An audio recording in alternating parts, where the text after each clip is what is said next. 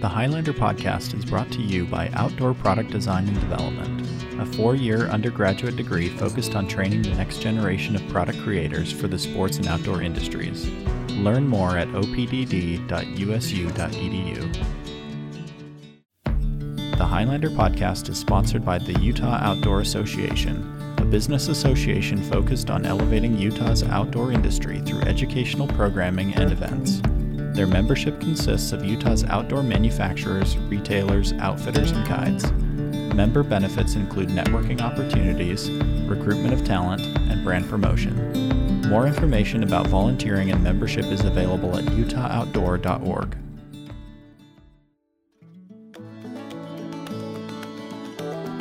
On this episode of the Highlander podcast, we continue our History of Gear series talking about Frostline kits with Bruce Johnson. We discuss the founding of the company, the influence of kit companies in the outdoors, and do it yourself outdoor gear. Welcome back, everyone. This is Chase, and joining me again, Bruce Johnson from his home in, in Olympia, Washington, for another History of Gear series. This one diving into the history of Frostline kits. One more of these great boulder based companies that kind of started around the same i guess not the same time period but around the same era generally right? As as you know along with yes. Gerry and Holubar and a lot of connections between these these three companies that we'll dive into today. Thanks for joining me bruce. Well you're welcome. Yeah this is an interesting story. It was the actual uh, genesis you might say of my writing my history of gear books the founder of this Frostline company, Dale Johnson, he was the guy who actually uh, said, Bruce, you should write a book. You've got all this stuff. You should write a book. And I was like, uh, well, uh, I don't know. So here's a picture of him to get started. He sent me this picture uh, which dates to 2006. He's at his home in uh, Boulder, Colorado. And I wanted to read about one paragraph of what he wrote me. And I put it in, in the book. He wrote, It does make me feel old when someone starts writing a history of one's company, especially when that company is, among many others, no longer in existence. I like to think of that time as the golden age of outdoor companies, a time of great innovation and invention, of new ideas and exploration. It was a time when America made its own products rather than outsourcing them. It was a time when regulation was at a minimum and the marketplace changed annually rather than hourly. Um, then he says some nice things about me, but um, you might remember in a past podcast, I referred to generally the period of the 60s as being like the golden age of gear when so many companies sprouted up and had so many new products. I actually got that term from Dale Johnson. He didn't call it the golden age of gear, he called it the golden age of outdoor companies, but that's where I I got the idea of calling it the golden age. Uh, Gerry and Holubar, they actually got started before the golden age, what I call the golden age. Uh, they created, you might say, a foundation of products and, and interest. But as I indicated in those other podcasts, they were more toward a hardcore mountaineering group. And in the 60s, it all sprouted out into families and just more average people getting out backpacking and hiking and some climbing, but not the big hardcore climbing expeditions to the Himalayas thing. So this is Dale Johnson. And uh, his company went through many phases, and he was not actually part of the whole last half of the company. these labels start off with the Frostline Boulder, Colorado, 1966. They grew like crazy. They needed a bigger factory. Broomfield, Colorado. They grew like crazy again. Now they're located, big headquarters building in Denver. and then huge crash, failed takeover by a, a Gillette Corporation, and a tiny group takes them over in Grand Junction and the label changes somewhat. And that company struggles and struggles and struggles and struggles for something like 25 years before it finally is gone forever. So this company, eh, I'm glad that you kind of gave an overview of of some of the, the high and low points, right? And, and the fact that Dale was involved in the beginning, started it, got it going. The company does well there's kind of a boom when it comes to people making their own products company sells and then it has kind of a rocky history after that um, yes if if we can can go back to the beginning a little bit what you you said that dale was kind of influenced by these these initial founders right by the Gerry's the Holubars he was growing up in boulder where so much of this activity was happening by these pre-golden era golden age uh, outdoor founders. Uh, how what was the environment that he was growing up in in Boulder? He and his wife Julie were they growing up aware of of Holubar, of Gerry, and those products, and were they using them at that time? Yes, indeed. He was actually trained as a geologist and worked for a while in the uh, as a geologist in the oil fields of that would be western Colorado uh, but it didn't suit him very well. And in approximately 1958, uh, he joined his his wife, who had been working for Gerry for Gerry Cunningham.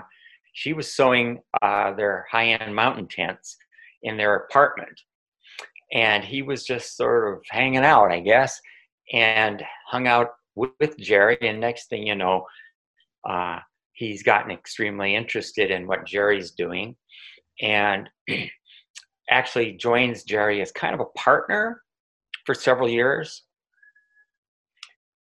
During that time, he was exposed to Gerry's You Make It kits, which was an effort by Gerry to have kits, but it was more or less you just get plans and then you buy fabric and you have to lay it all out and cut it all, all out yourself.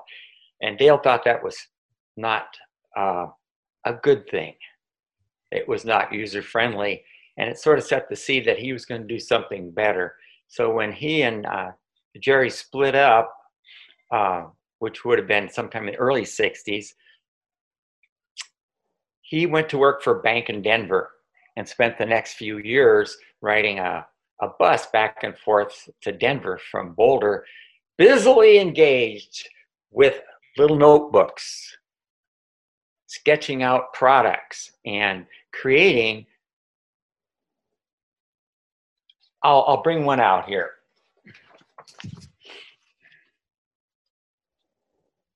Kit making booklets for each kit. And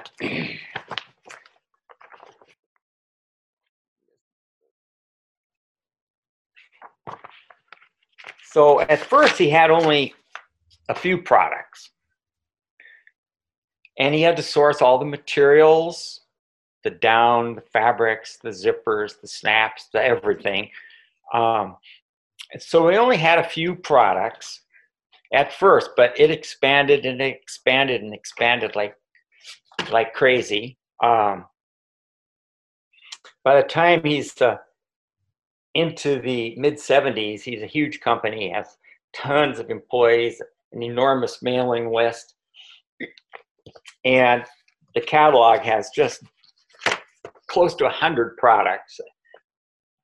I'm just right. sort of and all of this is sew your own, right? You you buy a kit and all the materials, all the thread, all the buckles, all the buttons comes with it, and you sew it yourself, right? And that's How, it who else was doing this when when he went to work for Gerry?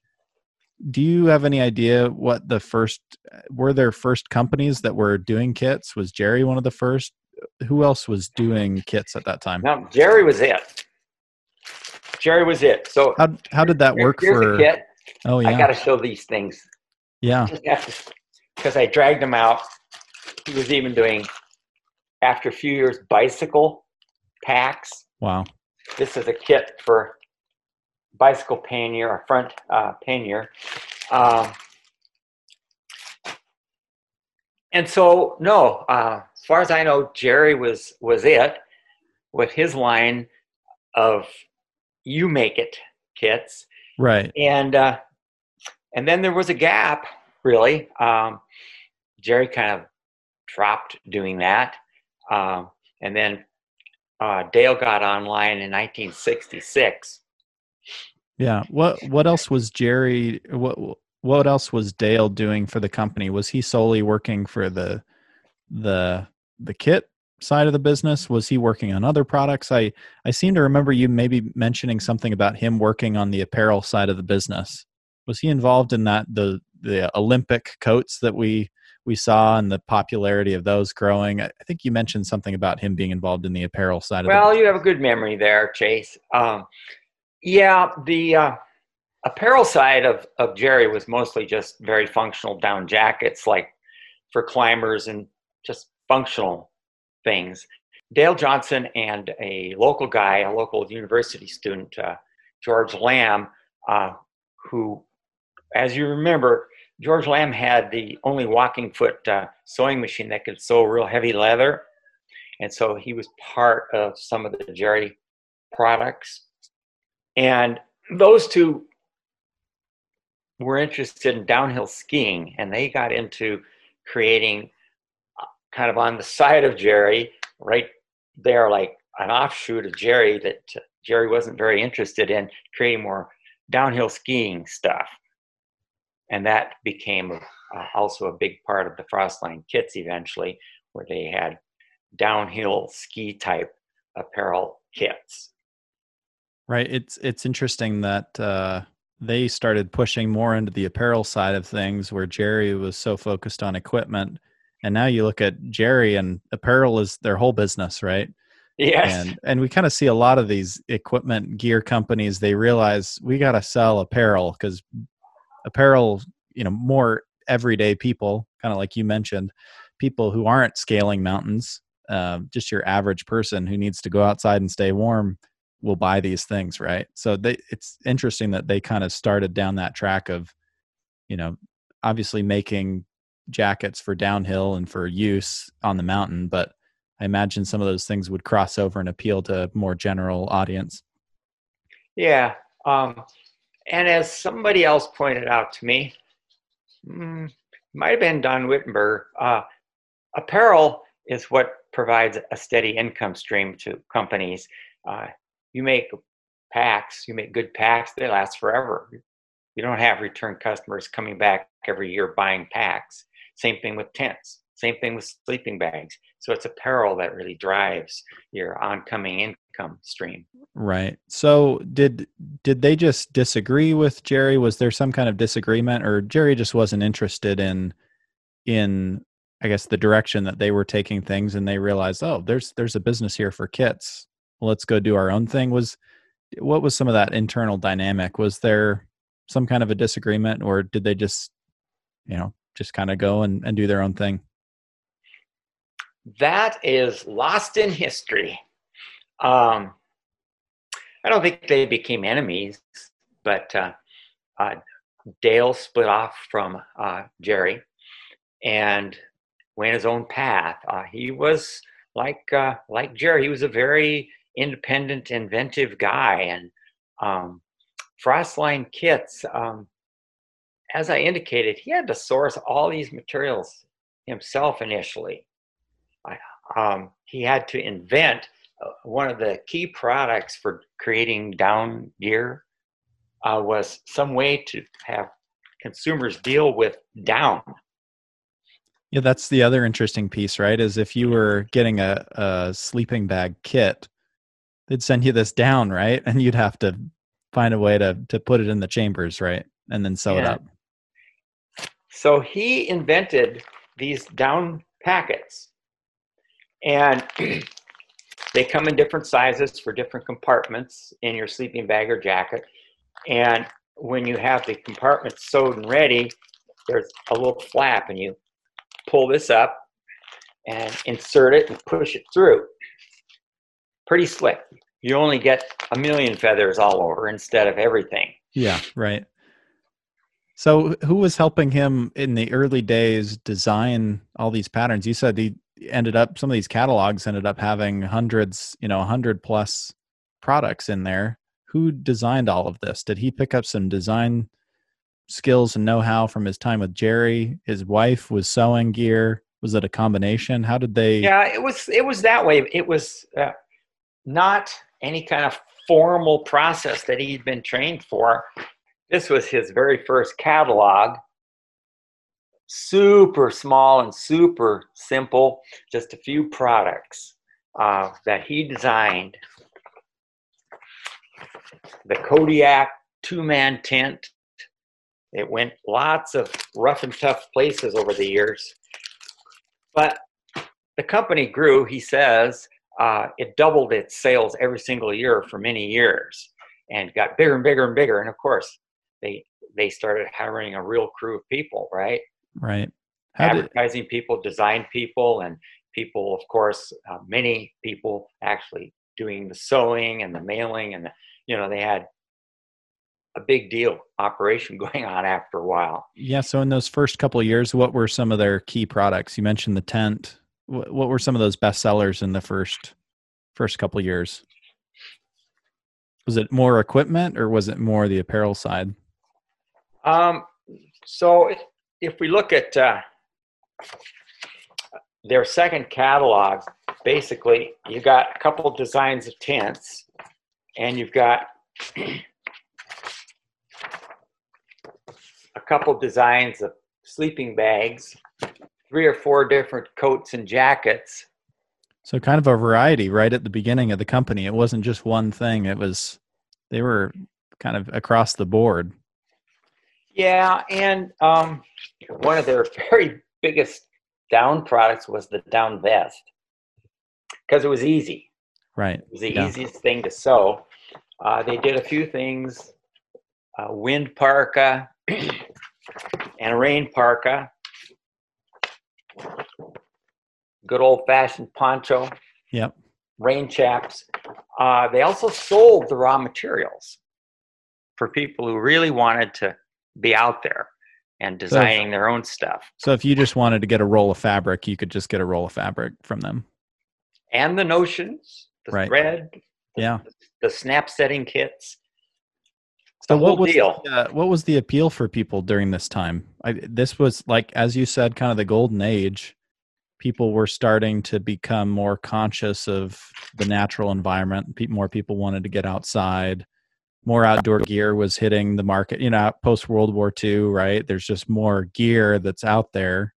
Was it those combinations of things that that led people to want to make their own stuff? What was it that drew people to sewing up their own gear rather than buying something from a Gerry or or from another brand that that already existed? Um, Dale said he had four four pillars, right, of the business, and one of them was price save a bunch of money. And I can speak more about that later on because in the later history of the company, that came back to not work so much anymore yeah. once everything was getting outsourced. What was the what was the uh, cost uh, if you were to compare a jacket that you'd buy from from another store to a, a jacket kit? I guess how how big of a price difference would there be? Another point uh, that he made in his four points was quality. To answer your question, you have to say, let's compare a quality down jacket from, say, Gerry or Holubar with what you can sew up. And the price was less than half. Now, of course, you could buy a piece of junk somewhere for fairly cheap even before Asia. But uh, so if you're comparing apples to oranges, you could probably think you're paying like maybe 40% to get a really nice down sleeping bag, for Right. instance. Right. Makes sense. I wanted to put this up. Um, I was looking around desperately for some Frostline product that I still had that I sewed. And the only thing I still have are my uh, my my low gaiters. The thing about these is I still have them, and they have lasted really well all these years. I um, actually custom modified these ones with some ideas of my own, uh, uh, creating a, a, a breathable inner layer to reduce condensation. Um, right now, the only thing they, they need to put them back in action is I, I need to put in some new elastic around the top. What were the other two pillars? I think I Uh, derailed us. terrific customer service um, and a total like you have any problem with this you know just return it return a half made kit because you got too frustrated with it so those were the main pillars there Wow. and they and they they did they had excellent toll free phone lines and uh, they try to help you over the phone and so they had a good operation going Right. And most people found out about the company through their their catalogs. How did they get their first mailing list? I know it seemed like Gerry and Bar found unique ways to get mailing lists or get access to to ways to send catalogs out to people. How did uh how did uh Frostline do that?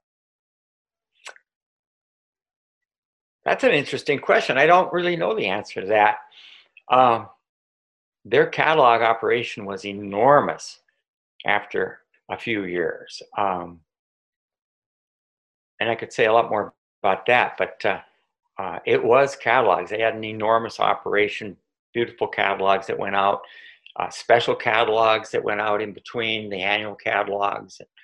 Um, a whole team of people creating Right. These these uh, catalogs. Um, well, as you know, with a company, the mailing list is a prized Mhm. and indispensable resource. right? It's their connection to the customer, right? And then eventually they start to open up retail stores. How long did it take for them to open up a store and and where was that? They opened a whole chain of stores uh, in the uh, 70s. So they had to expand out quite a bit in their first four or five years. And then they just started putting out stores. And eventually they had something like 12 or 15 Yeah, I saw we had a Salt Lake store there. Yeah, you had a Salt Lake store. Um, In those retail stores, it was purely kits. You'd go in and, and buy kits, or were there some sewn up items if you wanted to try something on? What was that experience like at the store? They had display items, of course, and try on items. But one thing most people don't know or remember is you could buy products ready made, but on a very limited scale. Uh, my uh, younger sister was uh, in upholstery school in Portland, Oregon, um, and they had a store in uh, Portland area that she sewed for. As kind of like a sideline way to make money. Of course, she made all sorts of other products for me and for herself. The reason that Frostline is so important uh, in my book is because, unlike buying products from North Face or Sierra Designs or whoever it was, um, there is an, an immense thrill in making something yourself, figuring out how to do it, and wearing this thing that you made.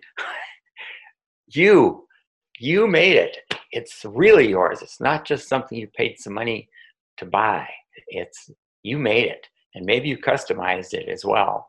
Right. Uh, and I, I, I got so many emails in the early days when I was just building my website from Frostline customers who were just crazy about their old Frostline gear, and they just wanted to send me pictures and the stuff by then is like 30, 40 years old. So when did you discover Frostline? Oh, pretty much right near its beginning. Those uh, beat up old gaiters, I sewed those in 1968. You know, I, I love what you said about, I can see why that would resonate with people and why that was so impactful. And, and I imagine there were so many people at that time who loved that feeling. Um, how, how popular was the company at, a, at its high point? So, you know, pre 1978 when they get acquired, I guess what were some of the high points of the company during during those years that Dale was involved? You can see from the network of stores that they were able to establish and fund. Uh, that was a big deal, and they had many millions of dollars. I, am trying to remember what the company eventually sold to for to Gillette, but it was something like whatever $25 million or something like that, which back then was a big deal. Um, and they were sending out, I believe their mailing list had over 40,000 on it. And they had a lot of recognition, uh, name recognition in the outdoor community, uh, far beyond people who were making kits. It was lots of people who knew people who were making the kits and wearing the kits and seeing the kits out in the woods. Right. Do you feel like that? So while Dale was running the company and at, at its high point, do you feel like it influenced a generation of, of people who would eventually be a part of the outdoors, part of the outdoor industry? And um, I, I, guess are are there? Do you, have you heard any stories of people who got introduced to to Frostline and and that helped them develop a love for for product and and maybe that led to other companies being founded? I know we talked about that with Gerry you know Gerry mm-hmm. kind of spawned other companies out of it. Did did that was there that same effect with frostline where you put in the hands of people the ability to make a product? Yeah there were um, several people that i'm aware of who later on started a company now did they start a company because of frostline hard to say exactly, but uh, it's surprising how many of these these uh, founders uh, or people who ended up in high places in some of the companies, uh, they would just casually mentioned. "Oh yeah, yeah." When I was sewing Frostline kits, it was something that they they often did and they knew about and they they uh, saw it as a valuable thing. Right. right. Some crazy uh, brief interlude in the history of gear. Um, you know, I should point out uh, when you say, well, how successful did the company get? Well, success breeds uh, imitation, right? Mm-hmm. Yeah. So by the time Gerry was, uh, or Gerry, um, Frostline was several years old uh, by the mid 70s, there were just gear companies doing kits everywhere. There were so many of them. I've got probably at least 10 or 12 different catalogs, these little places doing kits. Right. Yeah. I, uh, I had that in my notes. I, I figured I'd read off a couple of them. I don't know if sure. these were all around that same time, but Altra kits. Uh, yeah, that was one of the really big ones. Yeah. Yeah. Is it May, May kits? Ma kits? Uh, that was Gerry's. Okay. Uh, Country Ways, Cascade kits, Calico kits, Colorado Sun Kits, Kangaroo, Rainbow Country, which you showed. Um, nor, let's see, Sierra Cascade, Sundown, EMS, REI, uh, Symmetry, Timberline, the Daisy Kingdom, uh, Plain Brown Wrapper kits. Yeah. Um, and I think you said here there's a, that's about 16 or so. Um, did they kind of all spawn out of just after Frostline really started taking off? Did you yeah. see like every few years after that, a few would spring up? Exactly. Um, success uh, breeds imitation, and there was a big market for these. Uh, one of the markets that Frostline um, developed uh, and had a whole staff working on was getting kits into schools. So instead of uh, having to bake cakes, kids could opt to make a pack Right. Frostline had a whole division devoted to getting kits out into the schools.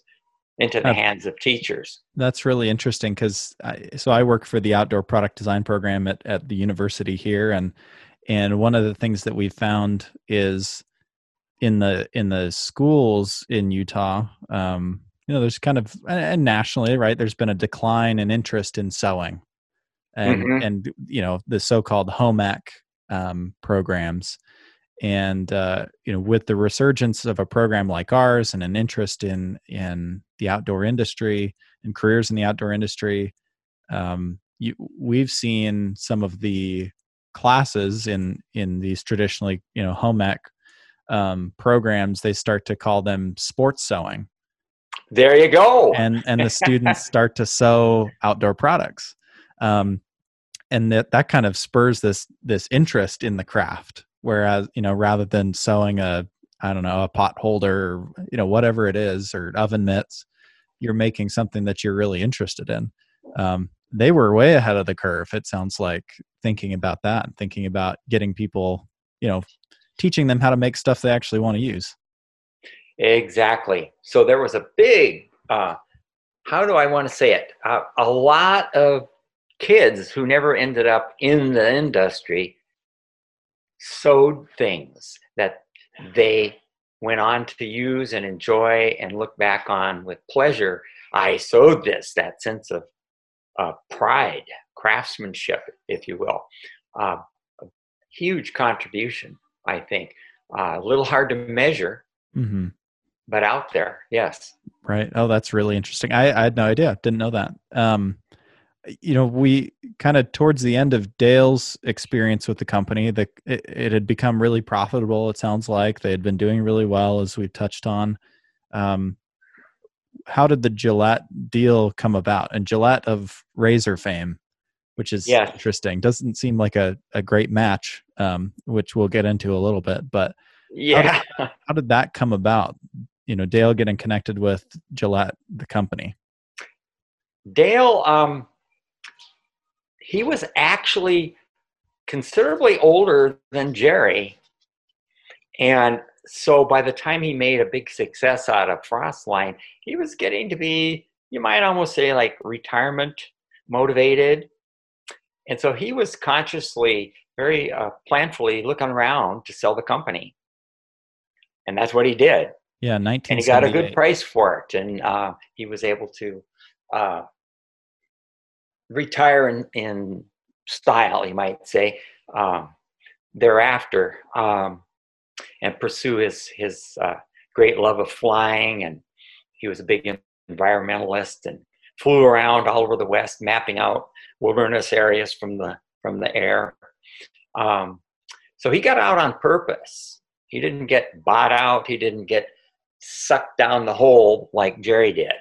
Do you know much about Gillette's motivations and and what other products they owned at this time i mean obviously the the razor business were they were they kind of in a buying mood during this time and uh, just acquiring companies what was it about frostline that was so interesting to them at this time big successful company in mm-hmm. a in a different area than they normally were in uh, they weren't like um, Holubar getting bought out by johnson wax where Johnson Wax was a call, on purpose acquiring a whole bunch of outdoor brands. Right. Yeah. As far as I know, Gillette wasn't doing that same thing, at least not on that scale. And they they bought into Frostline thinking it was a good deal, and that was right about the time that a whole lot of factors came together, and the company just didn't make it. To, and I I didn't find uh, anybody in Frostline who was specifically saying, uh, "Oh, this is the reason." it was like, eh, it just didn't really work out. They didn't understand our business very well, and um, the the idea that uh, sew a will save a lot of money started to really erode because of uh, uh, Asia. Uh, a lot of uh, outdoor products started to be made in Asia, and then the price differential started getting a uh, its throat cut. Yeah. So that's about what I know. Right. Yeah. It probably could have been a, a, a, variety of factors that kind of led to the company failing during that time. But I imagine it's kind of the macro level, just like you said, just cheaper products coming, right? And becoming more available and people thinking, oh, I could sit behind a sewing machine and try to put this together, or I could just buy one um, that's just as cheap. Um, mm-hmm. that, uh, there was also a workforce thing that went on in there about uh, more and more and more American women went went to work, and so both man and woman were working now, and their time kind of went away to be uh, sewing kits. Right. Yeah. What happened with the company? So Gillette ends up they just kind of sell sell the assets and just kind of let it go away, right? Private in, investors um, mm. in Grand Junction, Colorado, uh, bought up what was left of the company, the, the machines, the patterns, the remaining product, and uh, tried to make a go of it there in Grand Junction. Yeah, how did that go? So, eight, 1983, that kind of happens. What what happened with the company during that time?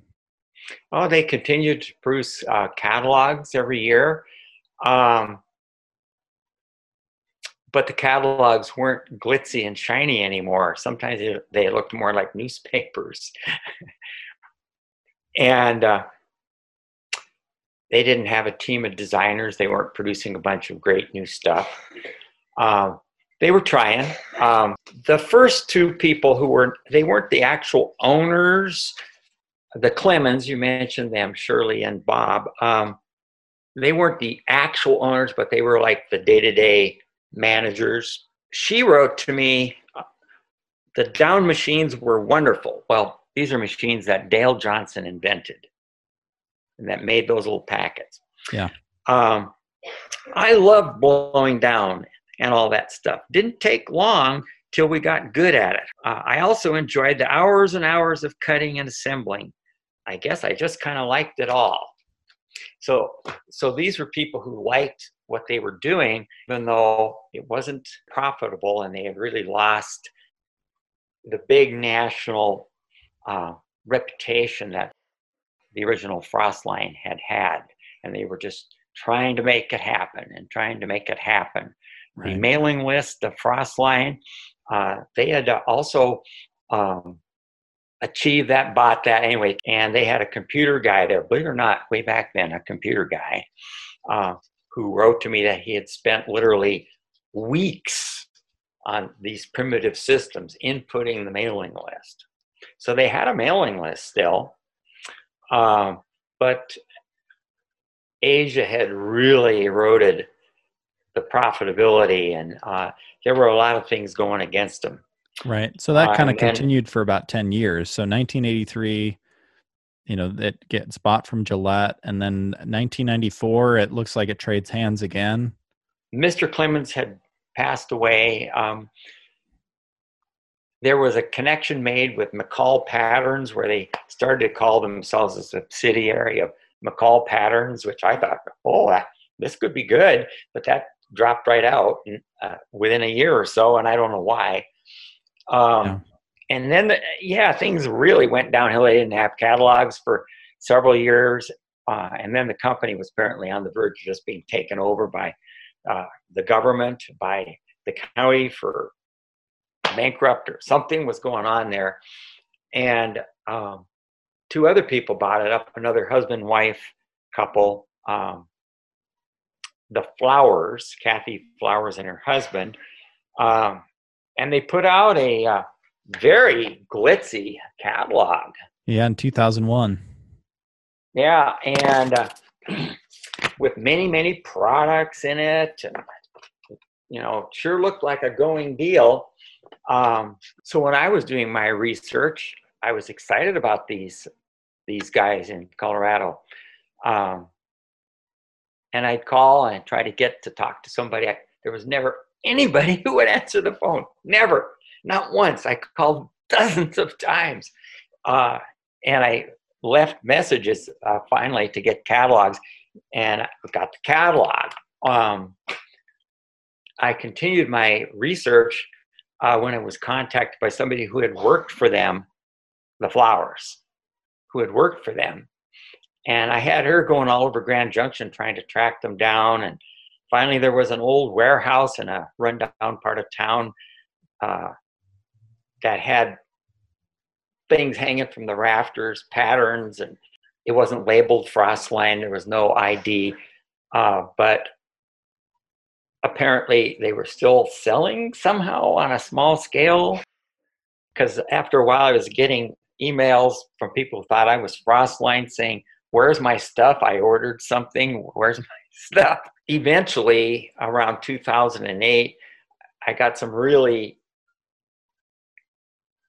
funky stuff uh, that I won't go into it. I, it. It didn't. I, I think there was something going on with some kind of scam, but um, apparently, uh, Frostline had ended up in the home of the flowers, and uh, he had died, and there were Frostline sewing machines out in a driveway, either being sold at a, some kind of sale uh, or being packed up and taken away. And after that, uh, I lost the trail. I sent a letter to where I thought she was in uh, eastern Colorado, but never got a reply. So the company, the story is a sad one. Yeah, it kind of at the end there just faded away. Yeah, um, the demise of the last kit company, because all those many others that we talked about briefly, they were all long gone. Yeah, right. And Frostline went on and on and dragged on and on and on. And so I still was getting messages regularly, emails saying, I want to buy a Frostline kit. Where's the Frostline kit? Are you Frostline? I'm a historian. Um, and I would look around and see if there were kit companies that had arisen, you know, during the 2000s here. And there were a few leads, but mostly it was kind of back to where Gerry had been you know here's a pattern or or maybe we'll we'll sell you some of the parts but no kit booklet no it was not at all the same thing. So to me the do it yourself movement as far as building your own gear uh, there were a lot of factors that pushed it out. Yeah. It's interesting because I, I feel like its impact is still felt, even if people can't trace it back, even if they don't know where to trace it back to. I mean, even companies that we see today, there's there's a movement around you know DIY, you know, do it yourself and repair, and everyone wants something that's unique and and feels handcrafted and handmade. Like there's that value there. People appreciate those things, um, especially in the outdoor industry. Um, you know and how many of those people can trace it back to you know some of these companies um, you know indirectly or directly um, but i think there's that dna and uh, you know from the outdoor industry that was stamped by these companies these kit companies wouldn't you say i would say it, that is to be prized um, if you had just had companies who uh, sold you stuff and never tried to educate you about how you make it. Or in the case of Gerry, you know, the, the ethic of uh, leave no trace, or the ethic of ultralight, or the ethic of, oh, the wilderness is for hiking with your family. Um, and Frostline is like, oh, you can make it yourself. Yeah. Imagine that. Right. Yeah, that's a great lesson. I think to be able to to I don't know if you were to to say what the legacy of that company was, would it be that? Yeah. You can make it yourself. Yeah. What uh so do you happen to know like we we've talked a little bit about the revival of brands and and some of these trademarks that just are kind of floating around. Do you have any idea? You kind of lost the trail on on some of this, but do you have any idea where the trademark for this company would exist? Does someone still own it? Ha yeah, I tried to uh, track it down. Finally, uh, discovered that uh, Colorado, uh, of course, was where where it was based. The company was based there. That there's a trademark there. I think it's the Secretary of State's office, mm. and it, it's available. At least it was five six years ago, and it was really cheap to buy it. Mm. But I couldn't buy it because I wasn't a Colorado resident. Yeah. So it's still there. There's an opportunity for a revival. So we'll we'll do a part two if that ever happens. Yeah, think about it. Uh-huh. Yeah. Well, any are there any other thoughts that you want to leave about this company, its legacy, its its impact? Uh, you know, it's it's one that before I got into this, I wasn't familiar with, but the more that I've I've been digging into it, the more I'm impressed by it, and and um, can kind of tie it into this this longer history of the outdoor industry and and see its impact and its its connection and and I think its impacts are still felt, whether people know mm-hmm. where to, you know, attribute that or not. That made me want to use another of my props. so uh, right now, this is a little box that came from Frostline with a down vest kit in it years and years and years ago. Uh, right now, it's got a bunch of sewing material in it. Uh, and I just wanted to contrast. You order something online from North Face or whatever, and it comes in a little box, and you're very excited. Imagine that time when you got a little box of mail, but what was in it was something that you were going to make. You were going to create it, and then you were going to wear it. People don't get to have that experience anymore. Yeah. Do you think there's still an opportunity for a brand to do that? Even some of these larger brands. do you know of any brands that have done that? You know, like a Patagonia sending you pattern pieces that you sew up. Have you heard of anyone who's done that recently? Uh, a couple of the ultralight uh, companies uh, have done something like that for a few things, just a very few things. Um, it's not a it's not a big thing, and it's not at all widespread anymore. It's a piece of history, and I don't know if it's going to come back. But as you say, the do it yourself mentality is so important in the creation of products. Yeah. And that's what you want to hold on to. Well, I guess we'll just have to wait and see. We'll yeah. uh we won't close the door on this conversa- conversation just yet then.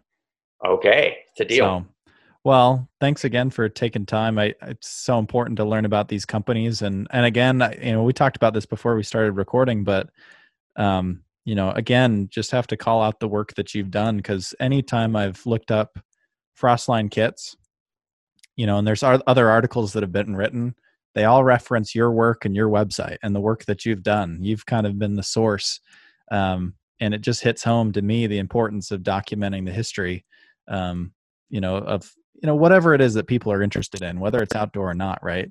Um like you can be a historian and you know in some cases if you don't document it who will right? And and it's great that you did because every article that i've read they they point back to you and your original you know the the sources that you you found and and the things that you documented. So thanks for all your work.